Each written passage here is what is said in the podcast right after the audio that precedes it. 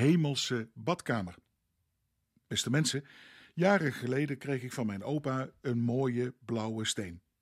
Met daarin, zo lijkt het althans, gouden adertjes. Ook wel hemelsteen genoemd, lapis lazuli. De steen had hij weer gekregen van zijn schoonfamilie, die in de tijd stenenslijpers van beroep waren in Ida Oberstein. Er zat een bijzonder verhaal aan deze steen, die de vorm en de maat heeft van een badkamertegel. Aan de voorkant mooi glanzend, maar aan de achterkant ruw om in het cement geplaatst te worden. De steen was namelijk ook bedoeld voor een badkamer en niet zomaar een. Met een groepje stenenslijpers hadden ze daar in Ida Oberstein in de tijd de prestigieuze opdracht gekregen een partij lapis lazuli stenen te slijpen voor de in de tijd beroemde en rijke scheepsmagnaat Onassis, die met Jackie Kennedy getrouwd was. De weduwe van de vermoorde Amerikaanse president John F. Kennedy. En die kostbare tegels waren dus blijkbaar bedoeld als een soort hemelsblauw decor van dat sprookjeshuwelijk, dat overigens niet echt sprookjesachtig eindigde. Deze afgekeurde, maar nog steeds mooie tegelsteen was atypisch van vorm en telkens dacht ik: wat moet ik er eigenlijk mee? Nee, een badkamer mee betegelen, dat zou niet lukken. Maar de steen was ook te waardevol om hem zomaar ergens op zolder te laten liggen. Niet zozeer dat verhaal daarachter van die steen was waar te delen, maar eigenlijk de boodschap van die steen zelf. Door die prachtig intense blauwe kleur, met adertjes of spikkeltjes, met een goudachtige uitstraling als sterren aan de blauwe hemel, kreeg die steen inderdaad vaak de naam Hemelse Steen. Ik besloot er kleine sieraden van te laten maken voor Anja, de kinderen en de kleinkinderen. Niet alleen met een glanzende kant eraan, maar ook met een ruw, rauw kantje eraan. Het leven is immers niet altijd hemels hier. Er is ook lijden in de wereld en ook soms in je eigen leven of dat van anderen. En soms lijkt de hemel in je leven donker te kleuren. En dan, dan kun je toch soms ineens weer ontdekken dat er net als door deze steen, dwars door dat alles van ons leven, toch als het ware gouden lijntjes lopen van geloof, hoop en liefde.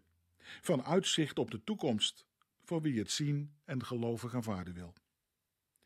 Die steen was dus bedoeld voor een hemelse badkamer, maar het verwijst juist misschien naar de hemel zelf. En ik moest er juist deze dagen weer aan denken nu we weer op weg zijn naar Hemelvaartsdag. Een dag die in de samenleving aan betekenis eerder lijkt in te boeten. We krijgen het eigenlijk steeds moeilijker misschien met de hemel. En gaan stemmen op om er maar in te ruilen voor een andere vrije dag. Op zich zou dat jammer zijn en ook een signaal van de afnemende betekenis van het christelijk gelovende samenleving. En tot troost, het hemelvaartskapelletje op de Olijfberg in Jeruzalem, met daarin de laatste afdruk van Jezus op aarde, zoals dat verteld wordt, is een van de kleinste kerken.